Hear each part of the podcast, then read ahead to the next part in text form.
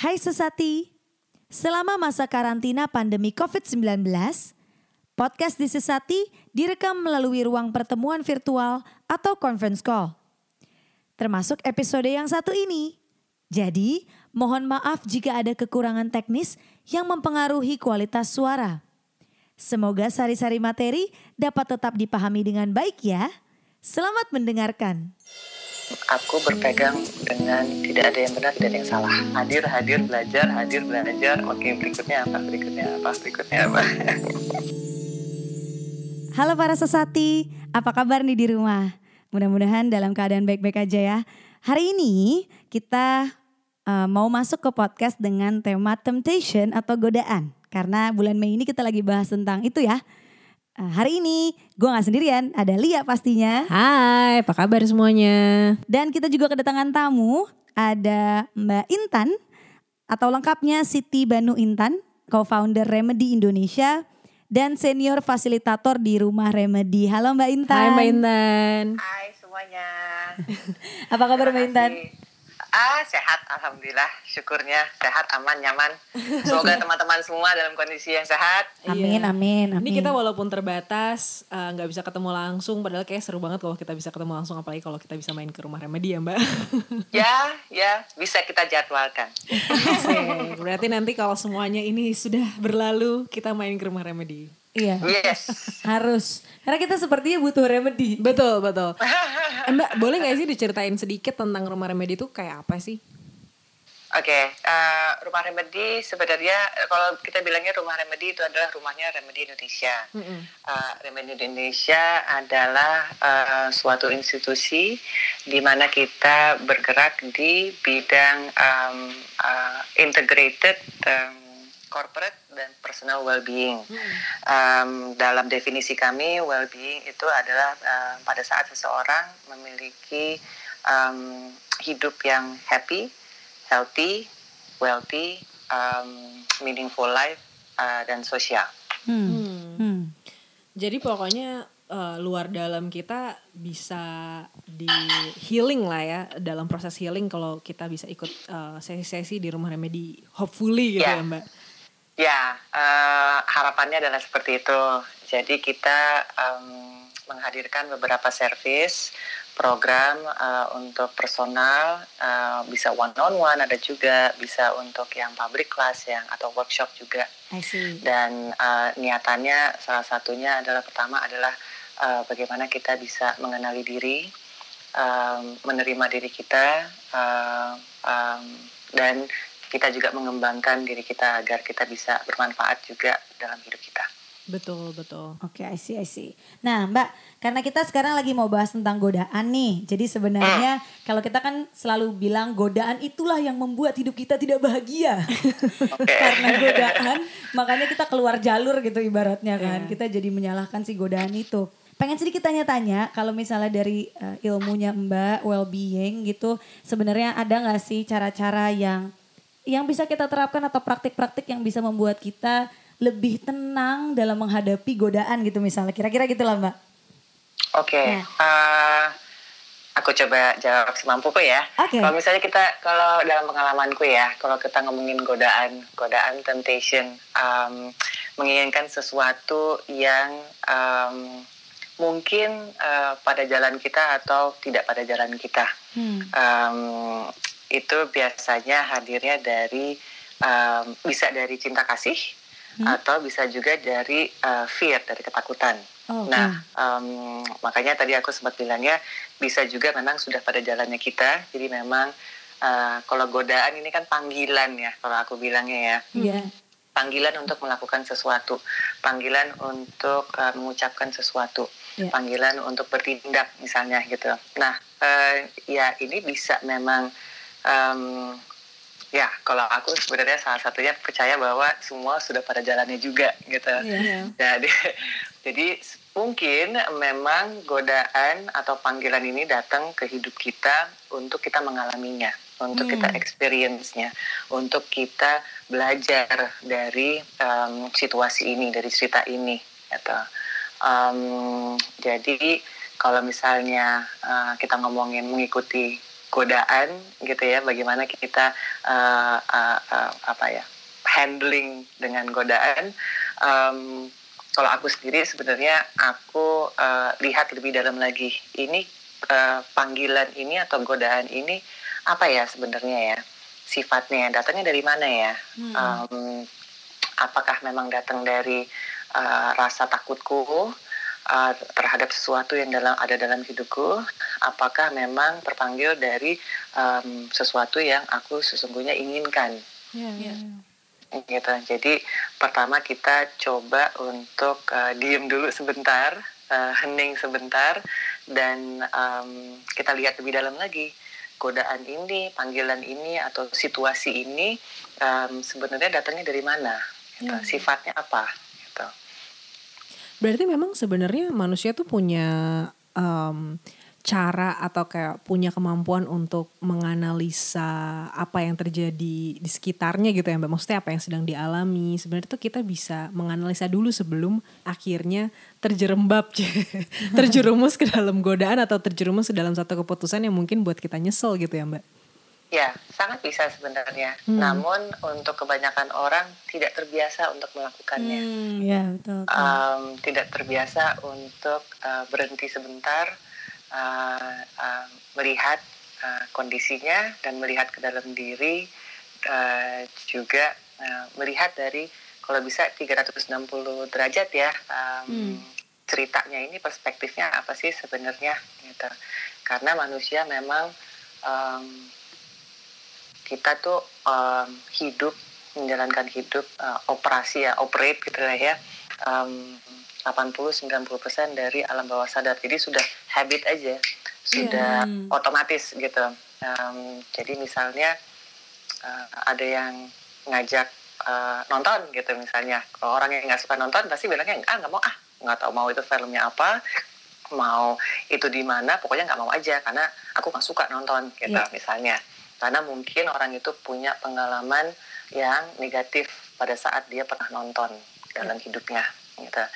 Jadi um, karena otomatis itu uh, sering kali kita ya refleks aja uh, um, mengikuti uh, apa ya perintah-perintah atau kebiasaan-kebiasaan yang kita miliki uh, dalam hidup kita di alam bawah sadar kita. Tapi uh, kalau aku um, sebenarnya mungkin tadi pertanyaannya kalau aku bilang sih sangat bisa sebenarnya kita melatih diri memang butuh melatih diri ya di sini ya karena lagi-lagi kita tidak terbiasa gitu. Hmm, hmm, hmm, hmm. Soal kebiasaan aja ya Mbak, gimana setiap kali kita membuat keputusan tuh kita proses dulu, baru ya. uh, mikirin apa yang terjadi gitu ya. Ya, apakah memang ini sesuatu yang aku inginkan? Ini apa uh, baik buat aku atau juga aku nggak tahu jawabannya apa gitu. Gitu yeah, juga yeah. sebenarnya. Mungkin nggak ada jawabannya juga gitu. Yeah. um, tapi kita mampu untuk bertanya sebenarnya. Kita mampu untuk diskusi sebenarnya. Iya iya iya. Nah mbak kalau misalnya kita membuat kita punya kita kepikiran nih kita kepikiran ada sebuah godaan datang terus kita kepikiran tentang godaan itu. Nah kadang-kadang yang mendorong kita untuk mengambil keputusan juga salah satunya kan ada emosi atau mood kita di saat itu ya di saat kita mengambil keputusan itu. Ada nggak sih caranya mbak untuk mengontrol emosi kita atau rasa-rasa kita supaya kita bisa mengambil keputusan yang lebih sadar gitu misalnya? Ya um, ada. Uh, kalau kita biasanya di rumah di rumah di Indonesia uh, salah satu yang kita lakukan adalah uh, kita um, menata atau uh, mengenali dulu emosi kita. Kita mengenali dulu emosi kita pada saat ini uh, apa itu sifatnya. Hmm. Uh, bila mana memang emosi tersebut sifatnya di uh, fear atau ketakutan energinya hmm. gitu dan um, rasanya tidak nyaman buat diri kita maka kita bisa masuk ke uh, releasing atau melepaskannya. Hmm. Gitu.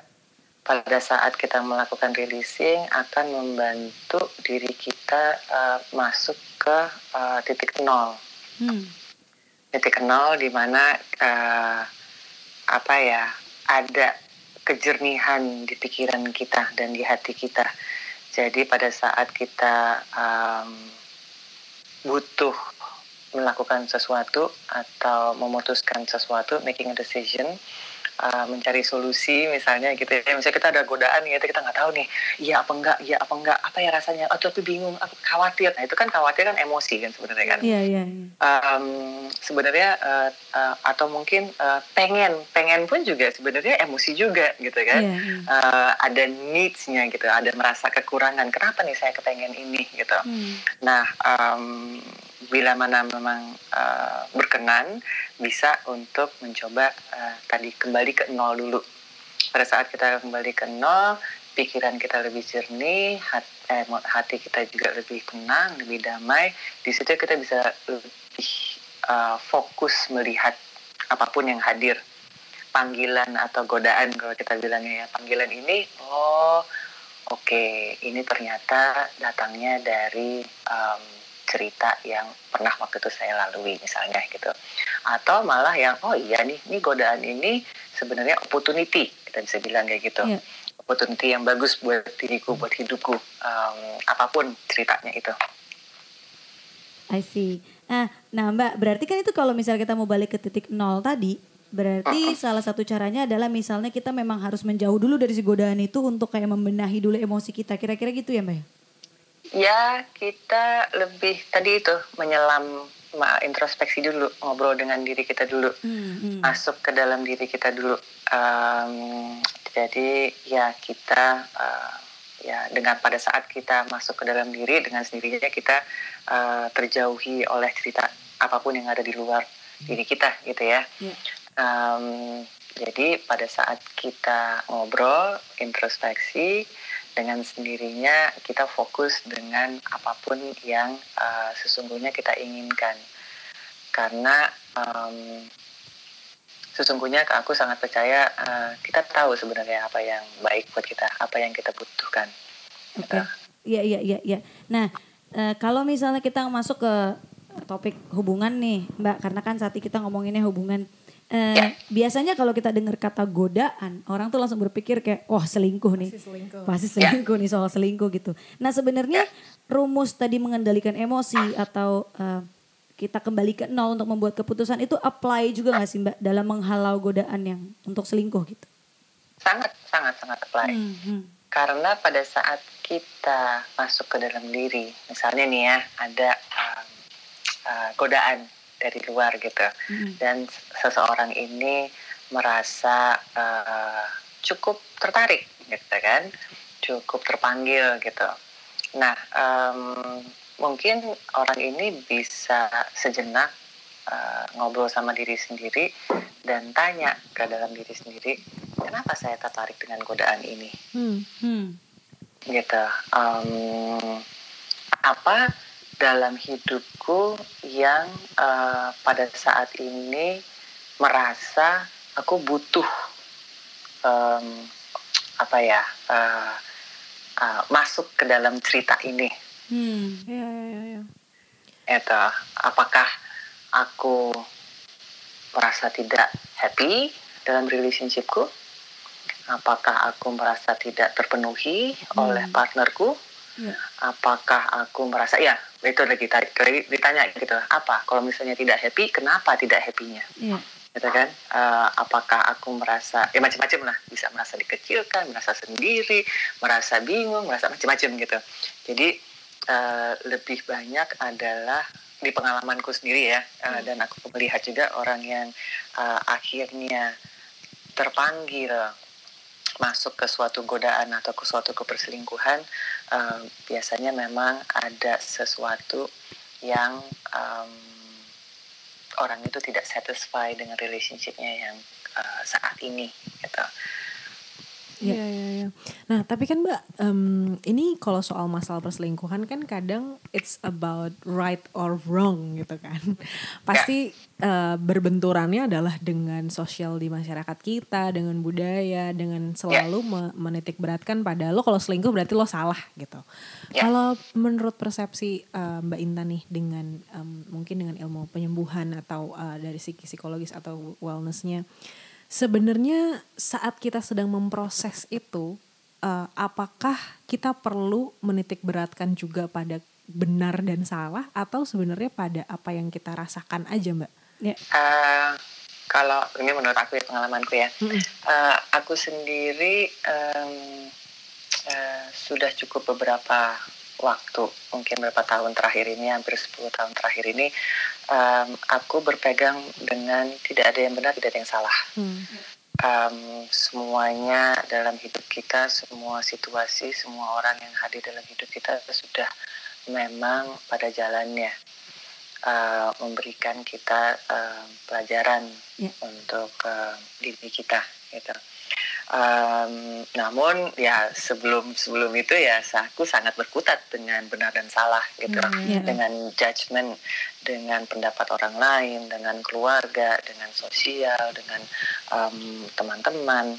Um, um, itu sesuatu yang memang uh, kalau di pengalamanku ya manusia memang uh, uh, ada ada apa ya uh, unwritten rules-nya lah hmm, yeah, yang yang memang mm, seakan-akan semua orang harus mengikuti itu gitu. Yeah. Um, pada saat itu pun aku juga sempat bertanya gitu. Um, kalau misalnya kita mempertanyakan gitu kan, um, kan semestinya seperti ini, kan semestinya seperti ini, normalnya manusia seperti ini. Terus aku sebetulnya yang uh, normalnya manusia itu sebenarnya apa ya gitu itu definisinya siapa ya gitu ya? Definisinya siapa bahwa seseorang um, harus menjalankan hidupnya A B C D E F G sampai Z gitu. Yeah. apabila saya mau menjalankan hidup saya A N dan nanti saya lompat ke K balik ke C nanti pindah ke G um, dan aku nyaman dalam prosesnya hmm, ya why not yeah. gitu kan cuman memang uh, stigma uh, di uh, humankind memang cukup kuat dengan benar dan salah yeah, gitu yeah. karena memang uh, tapi uh, uh, apa ya journey journey diriku sendiri pengalaman diriku sendiri dengan judgement dengan benar dan salah um, sempat ada beberapa insiden yang cukup keras di mana akhirnya uh, saya berpegang di you know what um, ya kembali ke itu. Semua orang memang ada jerinya sendiri-sendiri. Hmm. dan uh, kalau aku tadi sempat ada pertanyaan juga um, apakah kita benar um, baiknya mengikuti uh, benar dan salah atau mengikuti um, apa yang diinginkan kalau aku uh, cukup belajar untuk mendengarkan kata hati, hmm. um, dan memang masih terus belajar gitu, hmm. um, karena dibesarkannya secara logik, dibesarkannya dengan segala macam peraturan, um, ternyata aku menemukan uh, beberapa peraturan tidaklah selaras dengan apa yang aku um, inginkan dalam hidup, apa yang membuat aku happy dalam hidup, yeah. apa apa yang membuat aku nyaman gitu. Jadi um, kalau di pengalamanku sendiri cukup banyak um, insiden dalam hidupku aku um, mengikuti kata hati namun ya kalau dalam definisi normalnya manusia uh, mungkin itu keluar tidak normal dirinya tidak yeah, di, iya, di luar yeah, jalur yeah, gitu um, tapi aku cukup nyaman di situ. Jadi awalnya tidaklah yang paling gampang karena stigma benar dan salah cukup uh, kental di um, di dunia ini. Um, cuman pada saat aku mulai belajarnya dan terus bela mempelajari itu uh, uh, mengikuti kata hatiku, uh, ya hidupku lebih tenang sih.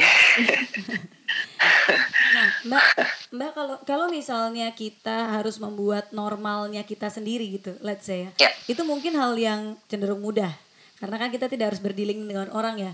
Tapi kalau ya. misalnya yeah. kita kalau kita harus bersama misalnya, kemudian kita mau punya normal sendiri dan kita beda dengan normalnya orang, kira-kira gimana ya Mbak? Kalau di pengalamanku sebenarnya yang paling penting adalah bagaimana kita sendiri diri di orang itu sendiri yakin dengan uh, convictionnya mereka, yakin dengan keinginannya mereka, yakin dengan keputusannya mereka.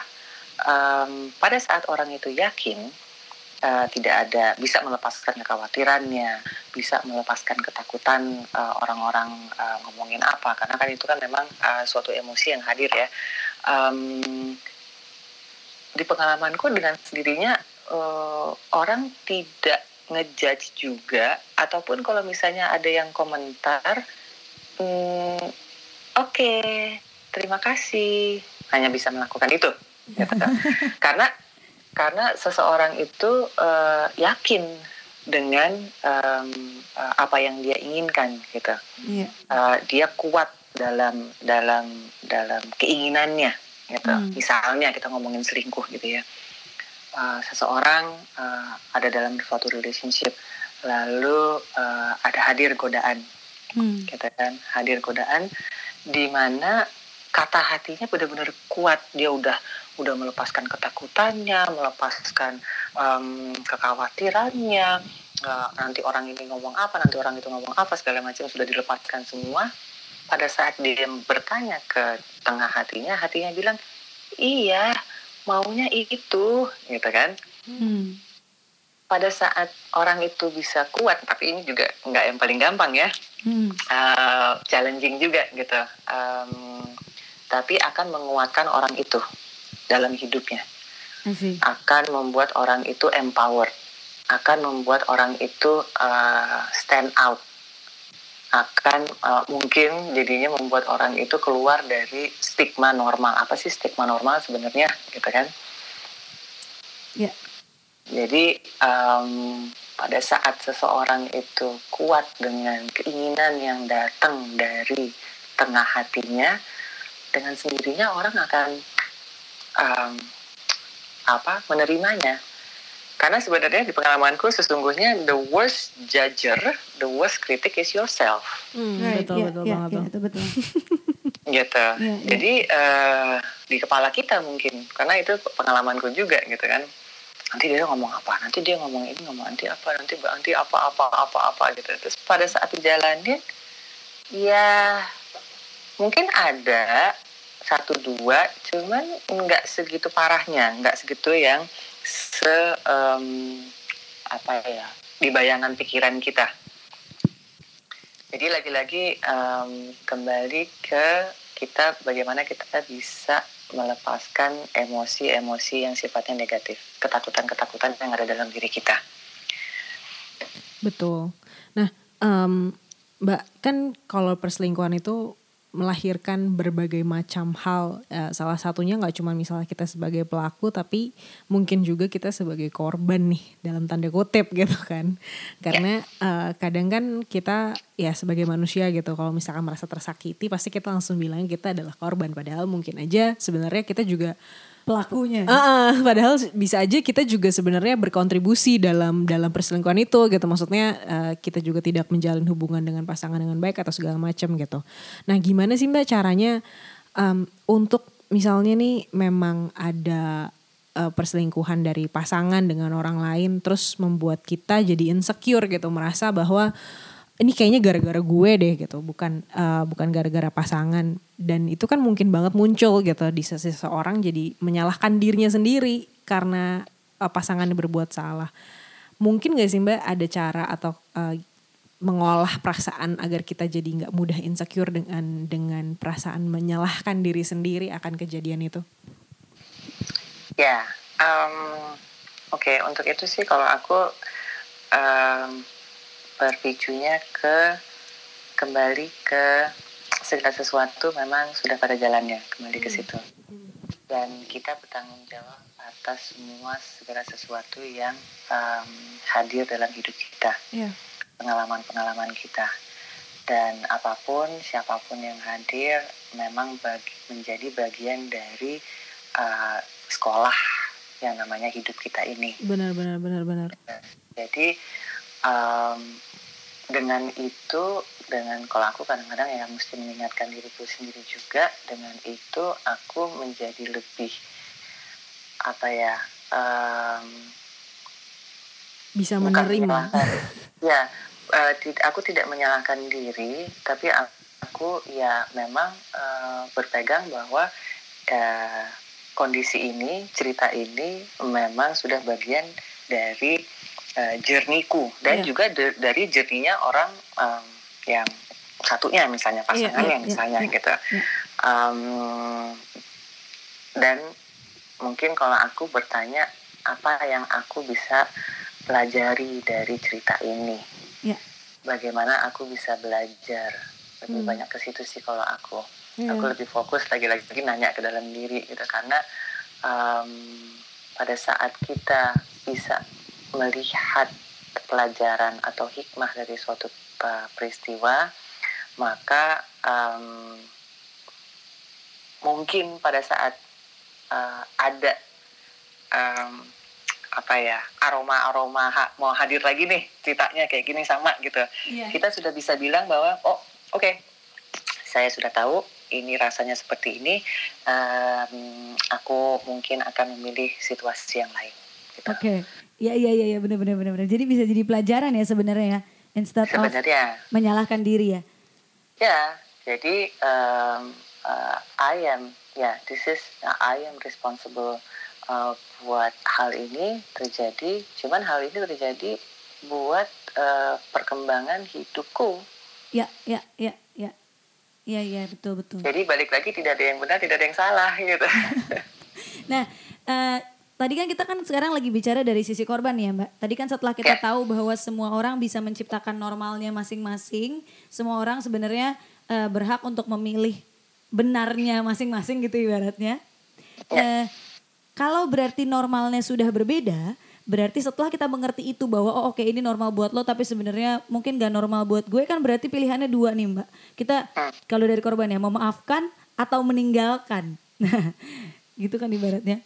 Memaafkan atau menerima kembali eh, walaupun sudah diselingkuhi gitu atau kita meninggalkan. Nah sebenarnya cara memaafkan gimana sih mbak? Gimana cara kita menyembuhkan luka kita sehingga kita bisa benar-benar memaafkan?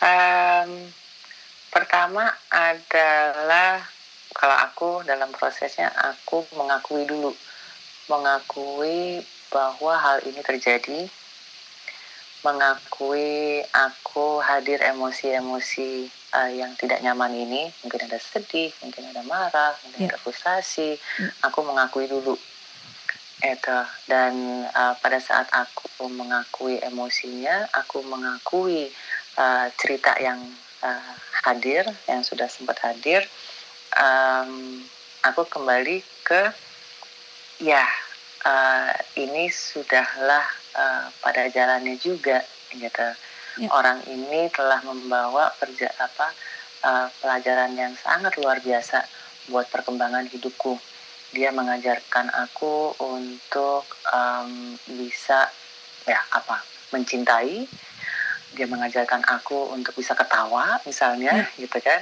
dia dia mengajarkan aku untuk bisa uh, lebih percaya diri macam-macam gitu kan yeah. karena semua orang yang hadir uh, pasti membawa suatu pelajaran membawa suatu pesan gitu jadi um, kalau kita ngomongin memaafkan um, ya pertama ya mungkin uh, uh, rasa atau emosi yang tidak nyaman yang hadir uh, dari cerita itu uh, diakui, dirasakan lalu dilepaskan. Namun terkadang memang tidak langsunglah kita bisa melihat uh, hikmah dalam dari suatu uh, situasi. Hmm, butuh proses mungkin baru, uh, mungkin baru bisa satu minggu, satu bulan, satu, apa satu tahun, mungkin dua tahun, tiga tahun. Tapi kalau misalnya kita uh, mengizinkannya sebenarnya um, kita bisa lebih gampang sih melihatnya oh dia datang tuh uh, supaya aku bisa lebih uh, nggak gampang dibohongin misalnya hmm, gitu. Iya iya iya. Ya. Nah, dari aku mengalami ini dengan dia jadi aku tahu aku belajar rasanya misalnya dibohongi seperti apa hmm. emosinya apa. Ya. Jadi pada saat uh, suatu hari mau hadir lagi nih ada orang yang kira-kira mau melakukan hal yang sama kita sudah bisa bilang et et et no no no oh, udah pernah nih yeah. gue mendingan uh, melipir atau uh, menghadapinya lebih gampang kita yeah. tidak pada saat memang kita dibohongi oleh orang lain misalnya ya atau uh, ada marah dengan orang lain kita lebih bisa menghandle diri kita ya, ya, pada ya. saat kita lebih bisa menghandle diri kita uh, berikutnya kita bisa lebih cepat untuk melihat solusinya dari situasi itu Hmm. Jadi gitu. Jadi um, segala sesuatu tuh kita berkembang, manusia tuh berkembang dengan itu sebenarnya. Benar. hadir, hadir, belajar, hadir, belajar. Oke, berikutnya apa? Berikutnya apa? Berikutnya apa? Dan ini juga berlaku untuk kalau kita mau meninggalkan orang ini ya, Mbak. Sama juga ya, kayak yeah. untuk saat kita memutuskan, udahlah kayaknya gue nggak bisa dia maafin dia lagi nih gitu dan akhirnya memutuskan untuk move on gitu. Ini sama nggak sih berlaku juga untuk untuk kalau kita pilihannya adalah keputusannya meninggalkan? Kalau pilihannya meninggalkan, saran saya sebenarnya meninggalkannya dengan uh, kondisi emosi dan pikiran yang uh, clear ya, yang jernih hmm. ya. Hmm.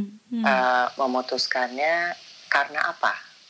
Hmm. Kita uh, karena suatu kebaikan misalnya gitu sebisa mungkin tidak ditinggalkan dalam kondisi eh, emosinya yang negatif ya, ya. Okay. kenapa karena uh, istilahnya uh, pelajarannya masih belum selesai di situ Hmm. Berarti sebelum kita benar-benar meninggalkan seseorang gitu, misalnya uh, udah tahu keselingkuh dan dia masih mau misalnya untuk tetap melanjutkan hubungan, tapi kita memilih untuk karena kita punya prinsip sepertinya perselingkuhan adalah the end gitu kan. Yeah, akhir yeah. dari hubungan gitu. Udah kayaknya harus meninggalkan.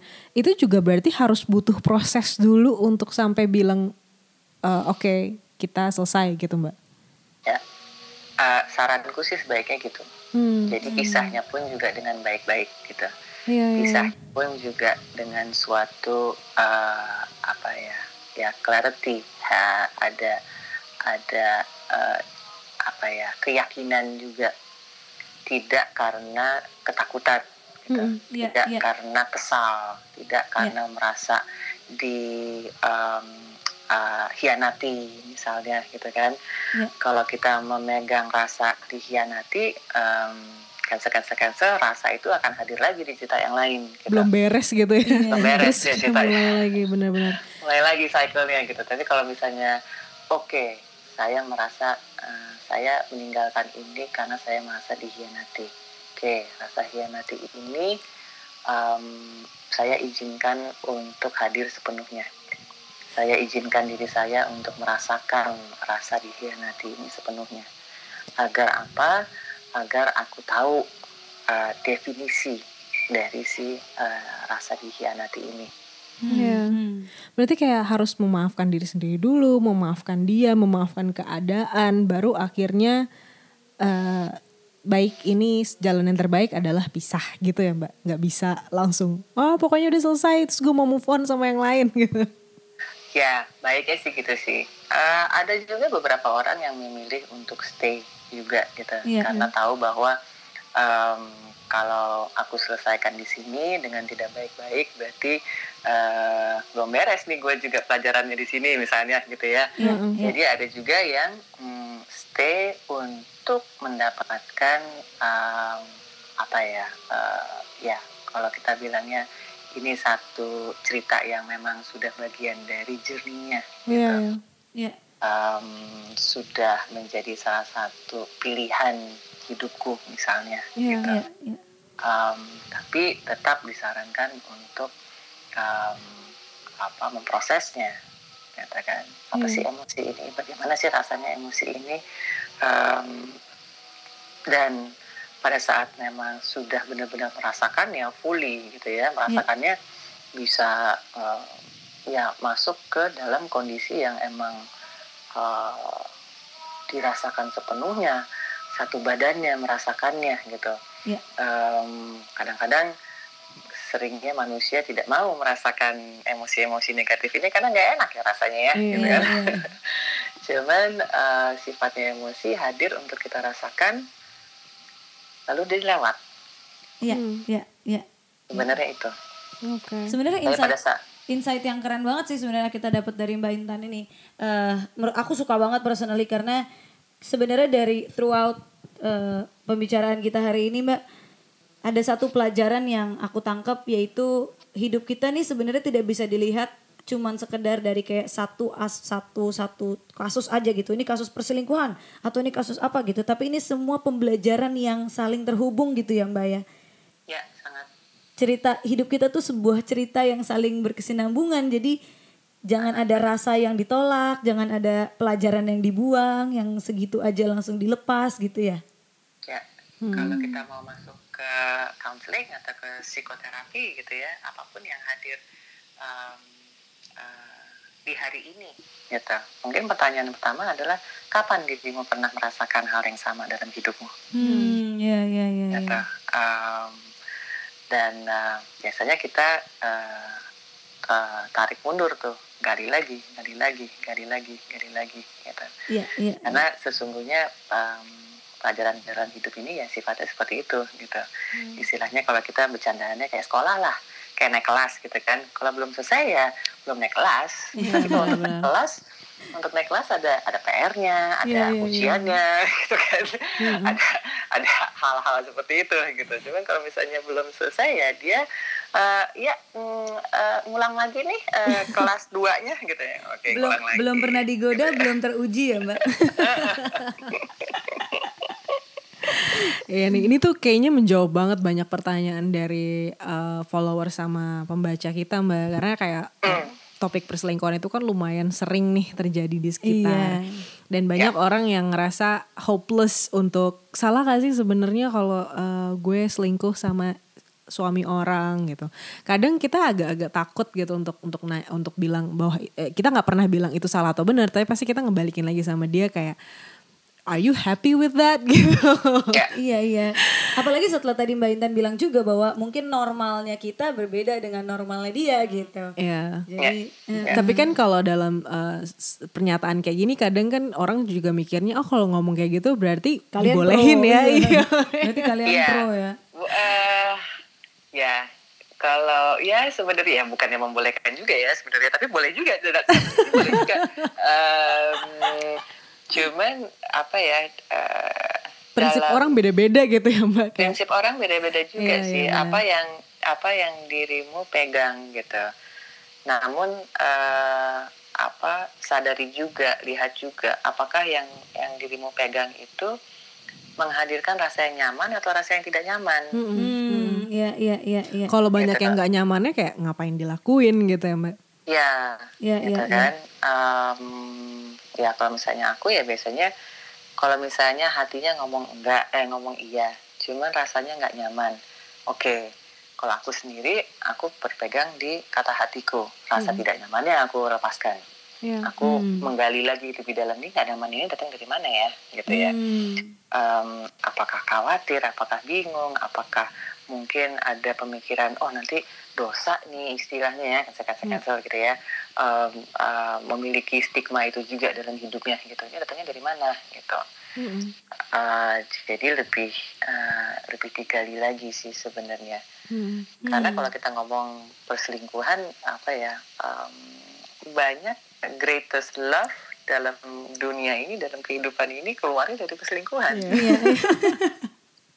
jadi balik lagi ke ya perselingkuhan itu benar atau salah ya hmm, aku sih balik lagi ke statementku di awal nggak ada yang benar nggak ada yang salah gitu iya, tapi iya. buat apa, apa bagaimana dirimu menyikapinya gitu iya, iya, betul. apakah ada seseorang juga banyak juga seseorang yang dalam perselingkuhan tapi um, uh, menderita gitu iya iya udah selingkuh masih menderita juga lagi uh -uh. iya. jadi kalau di situ aku aku jadi tanyanya yang uh, mohon maaf uh, kenapa berada di situ ya kalau menderita ya. Iya iya iya benar. Iya iya benar benar.